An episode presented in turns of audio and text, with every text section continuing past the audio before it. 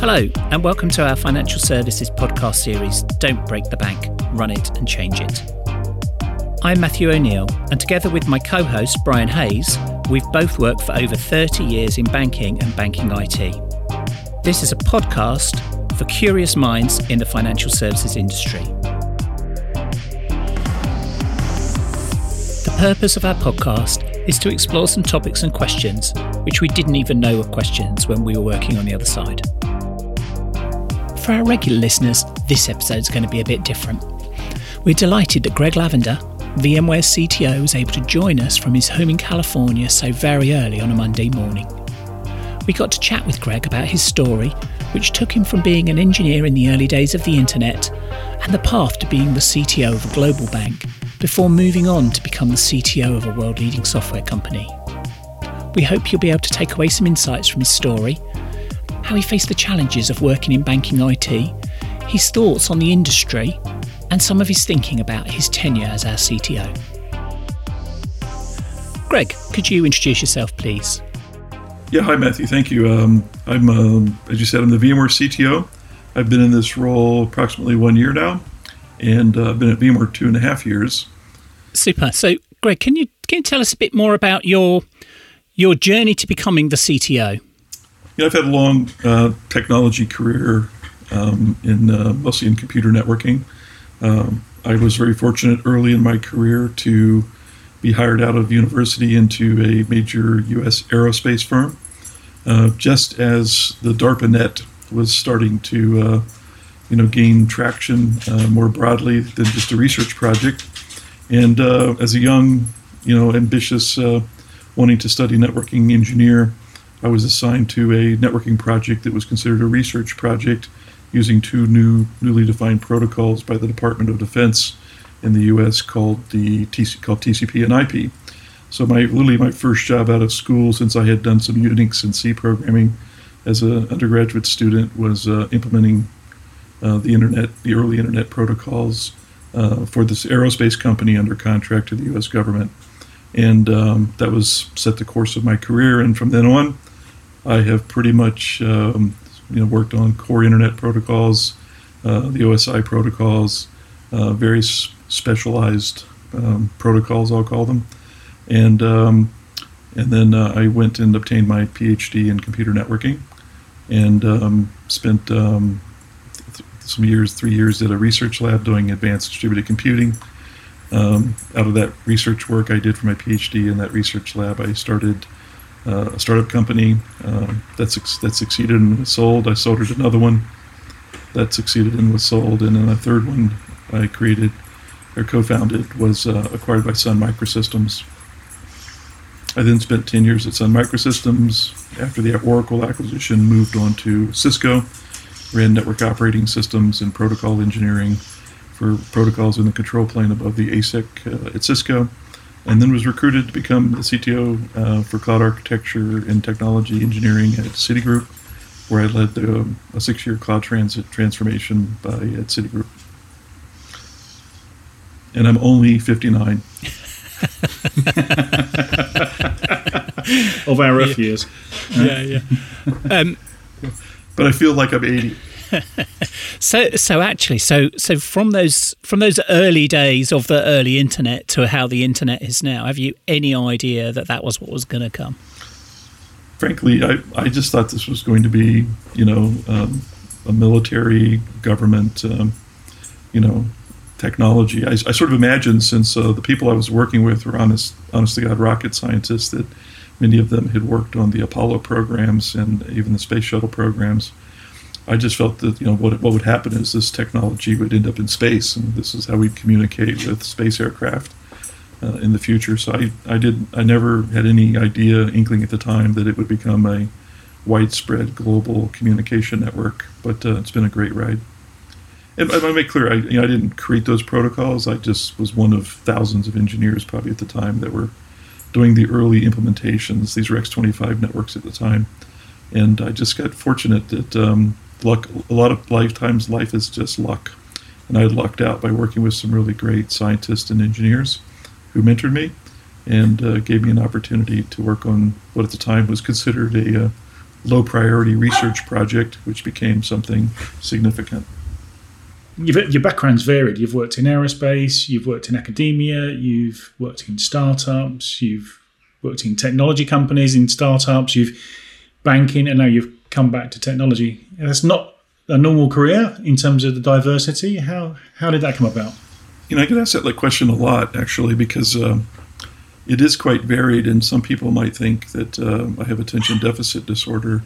That's exactly the opposite. I, I I figured out very early in my career that I wanted to work on what I call large scale distributed computing. And so, you know, of course, networking is the core of anything that's distributed computing. And so, when I decided to go back to grad school and get my graduate degrees, I first took my master's in software engineering to make sure I had all those principles well well honed, and then focused, you know, heavily on uh, you know networking, distributed computing. And this is this is in the late '80s, you know, and uh, early '90s. So, um, just when the internet really started to take off, and so you know, went to the research lab and um, in the networking distributed computing um, part of it, and, and then spun my companies out of that experience. But I've always just worked on this singular problem of large scale distributed computing. And if you look back over the last 40 years or so, the technology, both in terms of the computing technology, the networking technology, software engineering, particularly object oriented programming, um, you know, is, have, have all just evolved, you know, decade after decade. So I just pursued that singular problem, and I would say even today, with cloud computing, uh, that's you know sort of the peak of, of all those technologies coming together over the last 40 years. So from my perspective, I've always worked on the same problem. I've just pursued it in different organizational structures. And what I like to say is that companies pay to do things. Universities, academic research labs pay to think about things.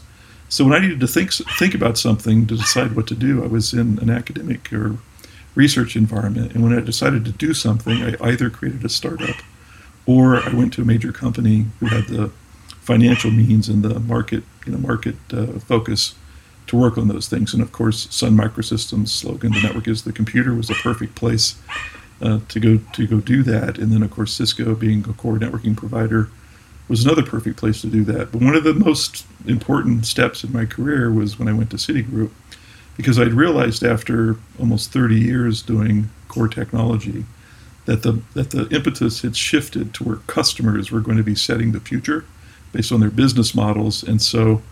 Uh, I knew that um, both telcos and financials were the first movers on any new technology inflection point, in this case, the hyperscalers that we all know of uh, were driving the future of uh, distributed computing. And they were well down that path, but banking and telco were the places where the next innovations would happen. So I went to banking and uh, had a great six years. In fact, it was one of the most critical six years of my career. And seeing how all the widgets that I'd built my whole life come together to create a large scale global cloud to provide a global financial services company with the means to do their business in the 21st century. Um, apologies during during this session. You you may hear one or more dogs barking. I I have one dog who's absolutely deaf, but uh, barks the loudest. no worries. We're all working from home, so um, I think we keep saying so. Please excuse us if you hear any young children, animals, or delivery drivers trying to join us. So, in these conversations that you're having with uh, with customers at all levels, uh, what are some of the consistent themes you get to hear, particularly from our FS customers? Uh, well, I, you know, I mean, financial services is a special case because of their regulated industries and different regional regulatory authorities, you know, have different requirements and rules. But you know, they're all sort of similar, which is, you know, regulation. InfoSec is a big a big issue, of course, for everyone. Um, and then, you know, I think during a time of fast change, fast business change, and fast technological change, CIOs, CTOs, and their organizations are, you know, having to do multiple things. I mean, they're having to enable the business and enable revenue for the business through technology um, investments and technology delivery and technology adoption. And at the same time, they, you know, there's, they have to have the talent. So both retention and recruitment of the right talent to lead them. Um, they have to manage uh, multiple vendor relationships, um, and you know the industry is highly competitive, and we're all racing to a, a, fu- a future uh, that's still emerging. And so, the the challenge I think you know, in the in companies, particularly financial services, is that the rate of change does not match the usual rate of the change internally. And so, whether it's you know technical debt through um, legacy or vintage systems, as they're, they're often called, uh, you know, how do you free up both OPEX, OPEX and CAPEX um, budget to invest in that future while continuing to, to maintain things? I mean, one of the things I learned clearly in banking is that uh, yes, you want to you want to evolve it, you want to change it, but you can't break it because it has to run 24 by 7 every day of the year.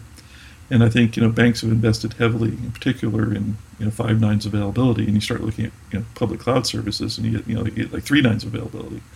So how do you architect and engineer your applications, your your services, your runtimes that you might operate in a public or hybrid cloud? How do you get you know, through the application architecture or the runtime architecture that you have to bring your own, how do you get, you know, at least four nines of availability and, you know, if, if possible, using your own data centers in a hybrid cloud model, you can get five nines of availability. So I think the, cha- the challenges for these, you know, information critical businesses, banking being, you know, an information critical business, uh, and the global economy will seize up if it's not working. It's important to to change it, evolve it, but not break it. And that takes a lot of thought, a lot of investment, and uh, careful consideration, particularly around cybersecurity risk and regulatory risk. So, so you said that you were in a senior role in a, one of the largest banks in the world. What are the sorts of things that either you'd wish you'd known or surprised you the most? First, first, I would sort of, uh, I mean, this is, is just kind of in, in the sense of humor. You know, having spent, you know, you know, many many years in core tech, and also in um, you know Silicon Valley, working for the major companies like Sun and Cisco. You know, I knew a lot about banking as a provider of technology. Sort of understood the demands, particularly high frequency, uh, low latency trading platforms. Uh, banks were big adopters of high performance computing, grid grid computing, for running uh, Monte Carlo simulations for risk calculations, etc. And um, you know, we're always considered, at least when I was at Sun and Cisco, very demanding customers. So I sort of knew, you know, the culture of, of banking, and that, that, that didn't concern me. It was a you know, tough environment sometimes, but but you're facing you know lots of lots of business challenges, and at the same time, as I said, innovating you know, when it makes sense. And so, from my perspective, you know, there was a certainly it was my first hundred days was kind of a drinking from the fire hose experience of just absorbing, you know, from the inside, not from the outside looking in, but from the inside, really understanding you know the organization I had, the, the challenges I would have to kind of face, and um, you know did, had not quite appreciated the the regulatory environment and the risk and control environment you know around that uh, regulatory structure. Uh, certainly understood the cybersecurity challenges uh, for any company, but particularly in banking. So, from my perspective, and again having deeply grounded roots in just about every technology that you know kind of was out there from desktops all the way back into the data center, networking and storage, compute, etc. Um, you know that I had to really learn more that that business that business model and the risk factors around that business model because everything you do has to bring into consideration you know the life cycle management of technology, and you can't just go after the new new thing. You still have the old old thing, and you've got to um, carefully evolve it. Is uh, one um, board member told me once after a board update, um, you know, he says, uh, Mr. Lavender, and this was on this is in around 2012. It was the 200th anniversary of the company. Mr. Lavender, uh, we've been in business for 200 years. Uh, we want you to change it, but don't break it because we want to be in business for another 100 years. So that's the proverbial okay, you know, change change the engines on the on the airplane while it's flying without upsetting the investment bankers flying in first class. That's kind of the way I, des- I describe that. So, so, the so the so the challenge is, you know, it's like where do you start? And uh, being a long-time networking guy, you know, I started at the network layer, which is, you know, if you, know the seventh layer OSI model, that's kind of where you want to start. Um, you know, it, it happened to be in, in the early in the early you know in the early 2010s, post financial crisis. Um, you know, the traditional north-south networking model was under duress, and so I spent the first few months examining all the SEV 1, SEV 2, and SEV 3 network outage issues, and realized that I had to fix the network before I could fix anything else. So I would say that was one of the seminal decisions that I had made was to design a leaf spine network, um, which today is something everyone's doing it. Uh, but then was I think I was maybe the second second financial services company to adopt that model, and then you know drive it at scale. And on on the, on top of that, network east west uh, network uh, architecture, uh, you could do software defined data center, software defined storage. Obviously, use VMware for for for much of this, um, but um, you know end user computing. Everything was built on this new network architecture, and so my my 30 years of experience in networking allowed me to achieve that without breaking anything, and with a great team of people working for me, of course. And um, we evolved that uh, to be the private cloud, and then we, you know, did some things in the public cloud um, under risk controlled and uh, secure, you know, security considerations. But uh, I think the key, the key thing really is this this idea that uh, you can take the public cloud ideas and you can bring them back into a large enterprise and you can you know um, model them to fit that enterprise model at good economics. So i had three principles i kept reiterating to everyone which is cloud economics that is we can achieve economics approximating the public cloud. We can't you know i can't buy servers at a million dollars of scale. I buy them at much smaller scale. So I, so I don't get as good of economics as you might get buying directly from the the ODMs, the original device manufacturers, like some of the hyperscalers do, and building my own servers. But banks don't want to build their own servers; we want to buy them with somebody's logo on them is essentially an insurance policy that says if something goes wrong with that server, you know that that vendor will take care of it. But um, you know, so you have to make some trade-offs. But essentially, you can build a cloud platform, infrastructure as a service. You can then build platform as a service. You can build you know, containers as a service, you know, database as a service, middleware as a service. You can turn everything into X as a service uh, through software automation. So once you have the compute, the software-defined compute, virtualization, software-defined storage, there's several products now you can pick, both object store and block storage. And once you once you have your network architecture right, uh, then it's just a matter of innovating at the speed of software by licensing it, um, some of it you craft yourself, typically your automation, particularly your risk and controls environments. And you, you, know, with, with reasonably good talent or talent you can train and recruit from universities and educate and train, you can you can build a private cloud and then up to some scale. So cloud economics, cloud speed, cloud scale. So up to some economics, some speed, some scale, it makes sense to do it on prem.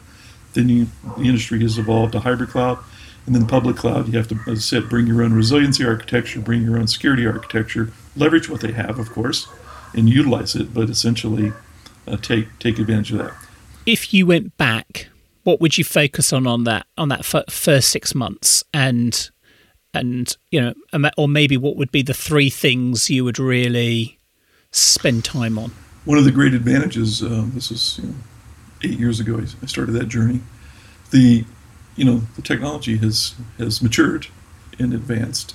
The architectures I think are still the same in terms of what it needs to be a private cloud architecture or a hybrid cloud architecture or leverage the public cloud. But um, you know, I, th- I think um, you know it's really important to socialize these ideas and these technologies with you know all the key stakeholders, and that's often the lines of business heads. But most importantly, you know, you, if you you know you can't build it and hope they come. You have to, and I learned this sort of in the second half of my tenure, is you really have to focus on the application teams and the application architectures.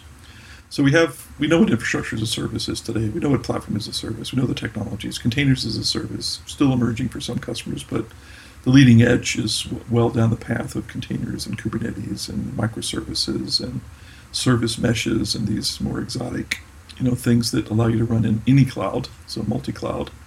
But customers are still sort of, I think, in the private hybrid, some public cloud model, and the the, the, the thing the thing is the application teams have to transform as well. It's not just infrastructure.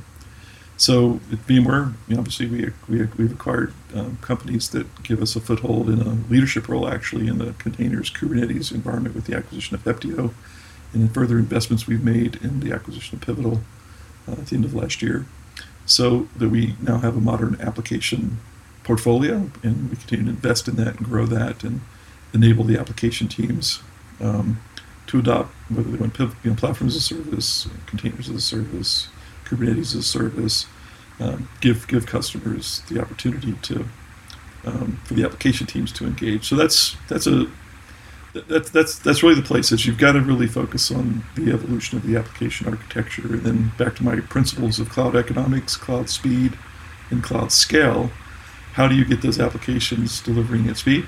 How do you get them so that they can horizontally scale maybe across multiple clouds for multi-cloud resiliency you've got to really focus on the resiliency architecture of those applications the security architecture of the applications because the applications you know you know running running wild um, you know, day two security issues become really, really important. There's been innumerable stories and cases of, you know, infrastructure people setting everything up perfectly in the public cloud, and then the application team sticks their their private keys into a public, you know, S3 bucket on Amazon, and somebody steals the data, not because of the lack of encryption of the data, is because you didn't manage the keys properly. So there's so many issues that are not technical. They're they're process, they're you know, their risk and control, their infosec, and their, their day two operations. And so I think those things all have to be considered. Back to my earlier comment that the cloud is an operating model. And it's a place, but it's an operating model at a particular place with a particular set of uh, challenges and risks, just like on prem. So you really have sort of private cloud, hybrid cloud, public cloud, edge cloud, depending on what your edge is. It could be a branch in a banking environment, ATM machines, um, and then it's um, and then it's the pub, you know, it's the multi-cloud to give yourself multi-cloud resiliency or give you choice. So I'm a, I'm a big fan of you know, advising customers to preserve choice as much as possible. And um, you know, yeah, you're gonna you're gonna bet on some things, and you know, I don't call it lock-in. I just call it you made you made your major bet on a strategic technology. You're gonna ride you're gonna ride that for a decade or more. You know, it's it's the new emerging things that are the, the risky challenges. Every company's still struggling with how much OpEx and CapEx is captive of their you know traditional technologies and traditional application architectures, and so they have to you know that's to run the bank. They have to continue to to run the bank, and so a lot of a lot of resources, both financial and people wise, are tied up in that endeavor, and so you have to care very carefully plan the the transition to to the new, and so I think you know, given my experiences, because I was able to do, you know, some of this, is you know, how do you how do you start to decommission over time? You know, usually aligned to some kind of contractual uh, service agreements and or depreciation schedules for capital assets. How do you how do you transition out of that environment over time without creating risk, undue risk, to the new environment? So, for example, let's say you have a bunch of traditional fiber channel storage you have a bunch of traditional Unix compute, you know, from the traditional Unix vendors running on RISC architectures. Um, and those apps are, are running just fine.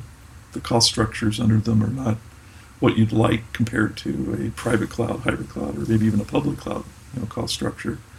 And so, how do you how do you migrate off those platforms, and how do you optimize over you know the licensing, and you know particularly if you have lock-in to particular database vendors or you know other other vendors, and so that, that you know, I spent a bunch of time and had a special team working on that problem because for every dollar I could free up, if you you know if you could reinvest fifty cents of that in the new, and give fifty cents back to the CFO, and cut that deal with the CFO, then you know it's a win-win because you've now started you know you know migrating yourself out of the out of that legacy platform you know, to that new software-defined data center, that new software-defined storage, new, new kind of cloud model.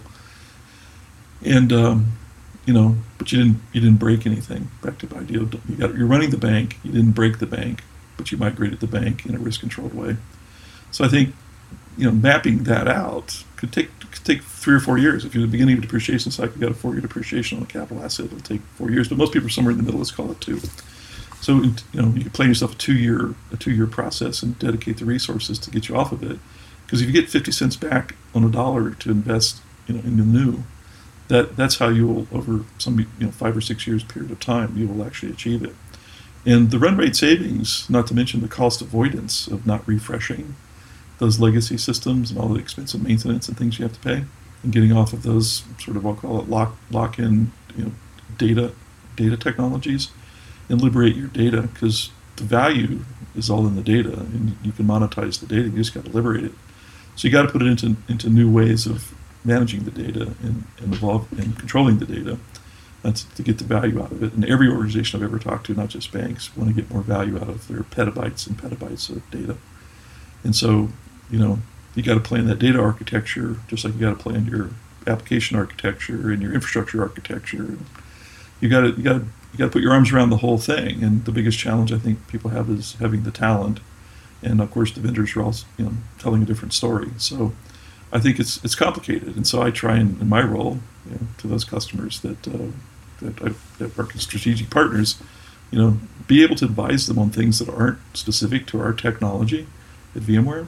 Advise them on how to execute these kinds of transformations, having done one. And, and it wasn't perfect, but you know, learned a lot. And um, you know, leverage leverage my experience and my insights and my knowledge, and of course, VMware's technology to help put you in a better position, and then you know, free up those opex and capex dollars to invest in your future, and go talk to your application teams because you need to invest in them as well uh, to keep them uh, on the innovation curve. So, Greg, one of the things you mentioned there was um, was around talent, and it's one of the conversations I know you and I have had in the past. Um, What's your take on attracting, retaining talent, particularly in FS? Now that um, the the talent pool is is the same people that want to join FS. Sorry, it's the same people that want to join tech firms. It's the same people that want to go into data science or development or whatever whatever it might be. What's what's your, what are your what's your thoughts or or your pattern around that attracting and retaining key talent? Yeah, I would add grow talent you know, in, the, in, that category as well. So, on that point, on that point, I actually created a, um, you know, a, a, my own university recruiting program. I had done this at uh, Cisco and Sun as well, and having been a professor for you know, 14 years of my life when I was younger, when I was doing my startups, um, spending out of my research, I sort of understood the, you know, the value of to my students when they when they did internships or you know took on new roles and new jobs when they graduated, both undergrad and graduate. So I created a robust um, global, um, you know, talent acquisition program through universities where we had global sites and you know, good universities. And um, over over time, you know, recruited over 200 people into my organization, 175 to 200. I don't remember the exact number.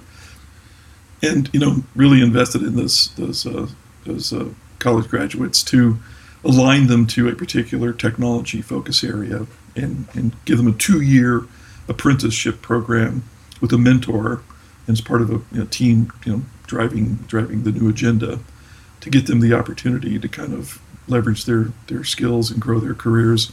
I'm very proud of the fact that many of them are still at, at my former employer, you know, and have advanced and you know part of the part of the leading the charge, as it were. But also, you got to bring in good leadership, and so given my wide network in the tech industry, I recruited out of the tech industry as well to bring in, you know, sort of leader for storage, for, t- for example. I already had a very, you know, first class uh, networking team, um, but we added to that. So, I mean, in, the, in, those core technology areas where you really need to drive hard and you can't make mistakes, you, you got to bring in the experience, but you can also bring in the new talent and teach it and, and grow it. So, and then, you know, honestly, um, for the, for the, I'll call it the um, long time employees, uh, many of them uh, rose to the occasion when they, they became inspired by the new directions. They, I had a senior, you know, 25 year veteran tell me, you know, uh, Greg, you know, you, t- you took what was a 25 year job and finally gave me a career. They felt like they were part of the larger industry movement to this new future. And before they had this job and they sat in their cube and they did their job and were three rated for, you know, 25 years, and then rose to the occasion, took over a team, and were one rated and, you know, and promoted for the first time in a decade uh, because they were inspired and challenged. And so I think a lot of it goes back to leadership on how you take existing talent, repurpose it, remotivate it, you know, re-excite it, and and you can get tremendous value out of people because they have so much institutional knowledge about how the place actually works. I call it the shadow org chart. In, in any organization, there's the there's the org chart, you know, you have from the top of the house. And then you have what I call the shadow org chart, which is the person in networking, in, in, in servers, in storage that know each other and worked with each other and they work together well. And if you just get all the BS out of the way, those people will actually do tremendous things. And what, what we've seen now, like for example in COVID nineteen, I see it across many many companies, is whereas they they spend six months arguing and fighting over how to do virtual networking. Uh, when COVID came, they realized that their bandwidth, you know, was being crushed, and they had some security risks, and so they implemented virtual networking with microsegmentation in a week, having debated it for six months. And the CIO said, "Well, if we can do this in a week, why did we waste six months?" Good question. So the question is, okay, yeah, you can't create risk, risky, risky propositions, but you know, with when you when you tap into that knowledge base, that institutional knowledge of people who are sort of spread across the bureaucracy of any organization, and you empower them and give them ownership and accountability, they'll get it done.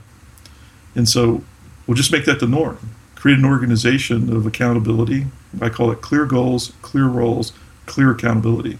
Okay, whatever the org chart is exists for budget allocations and reporting relationships, but don't put don't let organizational structures put up impediments and barriers to good people getting work done. And I think many organizations fall into that trap. And so my, my philosophy has always been is to you know enable the right people in the right roles with the right goals, and then and only then do you have a system of accountability, and then get the job done. And many companies are learning that as a result of this COVID nineteen crisis, and I think that's a good thing. We all have some form of unconscious bias given our culture, family, you know, environment of origin. But uh, hopefully, as we become more educated, um, we become more, you know, um, interactive on a global stage. Uh, many companies, you know, have global offices and global employees. I mean, tolerance and empathy and acceptance of differences um, is a strength. And um, I think those of us that have had the privilege in life to work, to travel internationally, maybe live internationally, work with international colleagues, you know, through our through our own company or through the relationships with other companies, um, you know, we're fortunate that we have a perspective that basically is more inclusive of diversity and um, and talent and skill. And so I think, you know, we first have to un- overcome some innate unconscious bias um, and then we have to, you know, be accepting of the kind of partnerships and diversity of opinions, ideas, experiences, and cultures uh, in order to operate, you know, in a, in a global setting. And um, it's very unfortunate that we we have a large percentage of our populations that have not had those experiences that I enumerated earlier, and um, and and it's only going to require education and um, perhaps legislation, um, you know, to change some of the social institutions and governmental institutions, you know, to get to make progress. So I think um, my experience has always been, you know, if you listen and you you you you you reward people for their ideas, their talent, their motivation, their hard work. It doesn't matter um, your gender, your race, your creed, um, you know, your sexual preference. Um, you know, when we all get together to, to do the job, it's clear roles, clear roles, and clear accountability.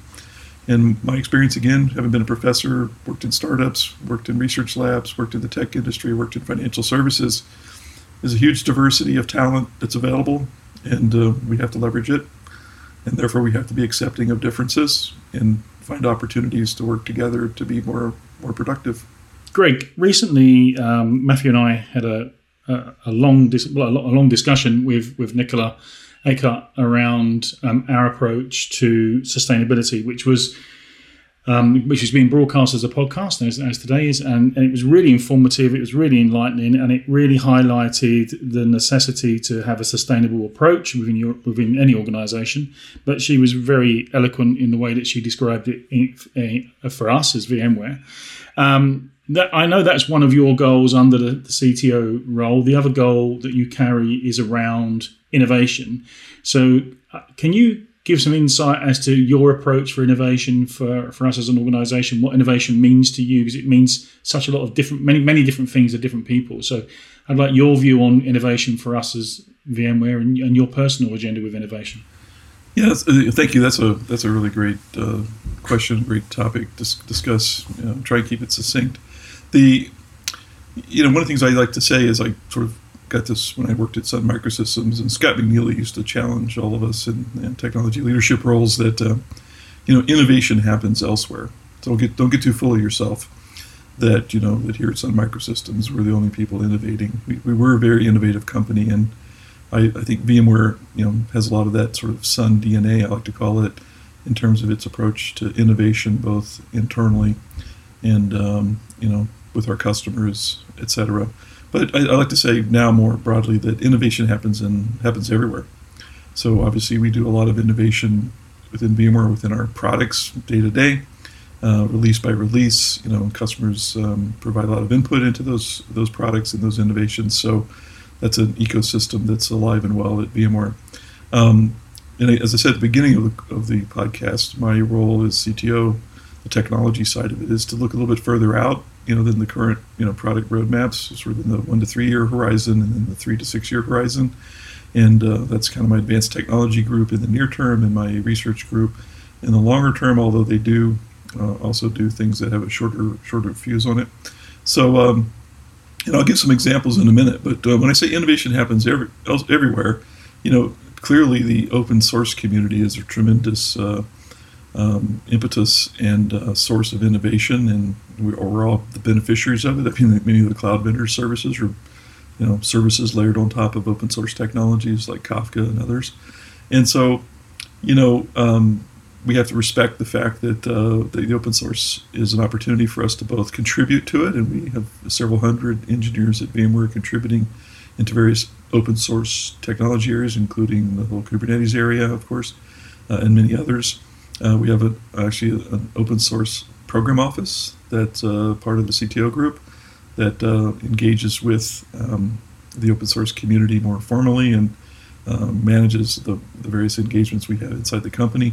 Um, you know, the startup community is a huge source of innovation. Both uh, VMware uh, and Dell Capital uh, um, invest in uh, startups, you know, um, not just in the U.S. but in other countries as well. So we maintain a healthy relationship with what we think are key emerging startup technologies. Um, obviously, our our M&A team, um, you know, looks at uh, opportunities to acquire in innovation. Just in the 26 months or so, I've, I've 28 months, I guess, I've been in the company. Um, we've done 20 acquisitions. So, you know, obviously Pivotal and Carbon Black. Most recently, we just announced uh, intent to acquire a company called Lastline in the security space. Uh, we we acquired announced to acquire Octarine, which is a company in the container um, security space. We're investing heavily in security areas. So so tap into the innovation that's in the market when it makes sense. Acquire it, and uh, and then our competitors, um, you know, represent a source of innovation. We have to keep an eye on on them and you know recognize that we have to remain competitive. Um, and so it's a bit of a you know we innovate, they innovate, we innovate, they innovate. You know kind of, but that's good because customers benefit. So at the end of the day, who wins from all this innovation? It's the customers uh, on some maturity curve for that innovation. So you know we we we inspire our whole r&d organization i mentioned our radio conference our r&d innovation offsite conference which we hold annually we're doing the first one virtually this year on a global level so we'll see how that goes but you know, our, our, our, goal is to create a culture of innovation and partner with our customers.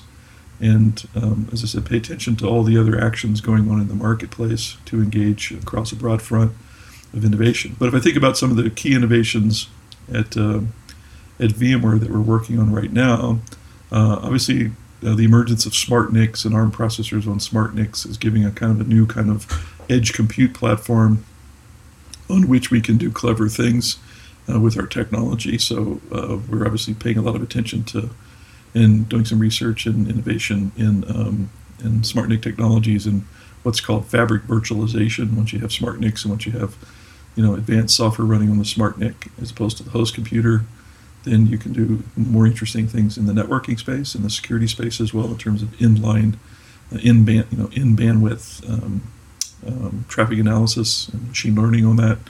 So, new platform, new opportunity to give customers new value uh, through the innovations in this in the, in the NIC, smart NIC area.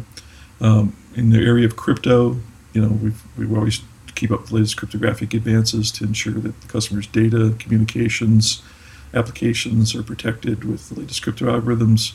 It's a never-ending uh, challenge to keep up with that.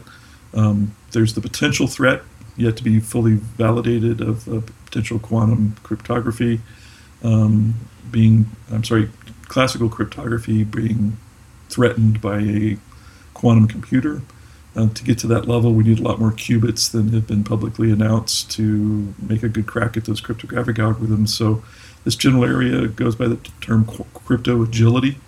That is, you want to make sure that your technology um, has the ability to adopt and evolve to new cryptographic algorithms without, uh, you know, rip and replace. So, you know, we have to make sure that as we engineer our products going forward, that we can update or replace cryptographic algorithms, partic- particularly if there's a threat from the post-quantum cryptography, you know, innovations that may happen, um, so that we give our customers time to upgrade their products to the new cryptographic algorithms to protect the, their data and communications.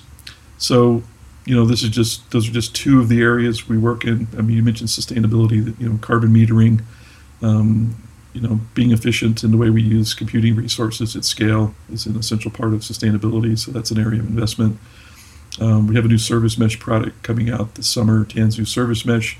That's the result of a two to three year, you know, innovation partnership between the Office of the CTO and our networking security business unit. So we make we make a number of uh, forward-looking investments. Sometimes they work out, sometimes they don't. That's the that's the nature of uh, innovation and research. But um, you know, there's a lot more going on behind the scenes in the innovation area that's in the three to six year horizon, which is where I put the quantum computing. But also, I, as I mentioned, the smart NICs in the one to three year innovation horizon. We give customers, again, new technologies, but whether on prem or in the colo or at the edge. And of course, 5G. Um, we all hear a lot about 5G and what's happening there, but software defined 5G, you know, with, um, you know, um, the ability to have it operate securely, um, you know, not have particular vendors have uh, eavesdropping capability. So 5G is a hot emerging area, and so we have some investments together with Dell Technologies looking into this area. So I could, I could go on for another 10 minutes on, on innovation areas, but I think the most important thing is uh, through our engagement with our customers, we share these uh, future innovations and get customer validation, customer feedback, as to which ones seem relevant to them. And although customers are often focused in the here and now, um, you know, by engaging through my CTO to CTO program with forward-looking customers, um, then we find that uh, there's opportunities to share to share in this area. Machine learning, of course, is a obvious area. We, you know, our technology, you know, sees a lot inside of a company's data center. We see what's happening in the virtualized guest guests running on our hypervisor we see if you're using our NSX technology and our virtual networking technology, we see across your network. And with our end user computing technology and our carbon black security technology, we see what's happening at the endpoints. And with our um, Workspace ONE and AirWatch technology behind that, uh, we see what's happening at the, end at, at the edge mobile device. So we can really, on any device, you know, across any network, across you know any compute that the customer has running our technology, we see end to end uh, what's going on, and we're applying machine learning. I mentioned Lastline uh, as an intent to acquire. Uh, recently announced, you know, will give us even more capability to provide that kind of machine learning intelligence in band to the um, to the what's going on across you know, customers' environments, and give them uh, proactive intelligence as opposed to reactive uh, information. So, you know, and I didn't even mention all the innovation we're doing in modern apps and containers and Kubernetes and vSphere 7 and Project Pacific.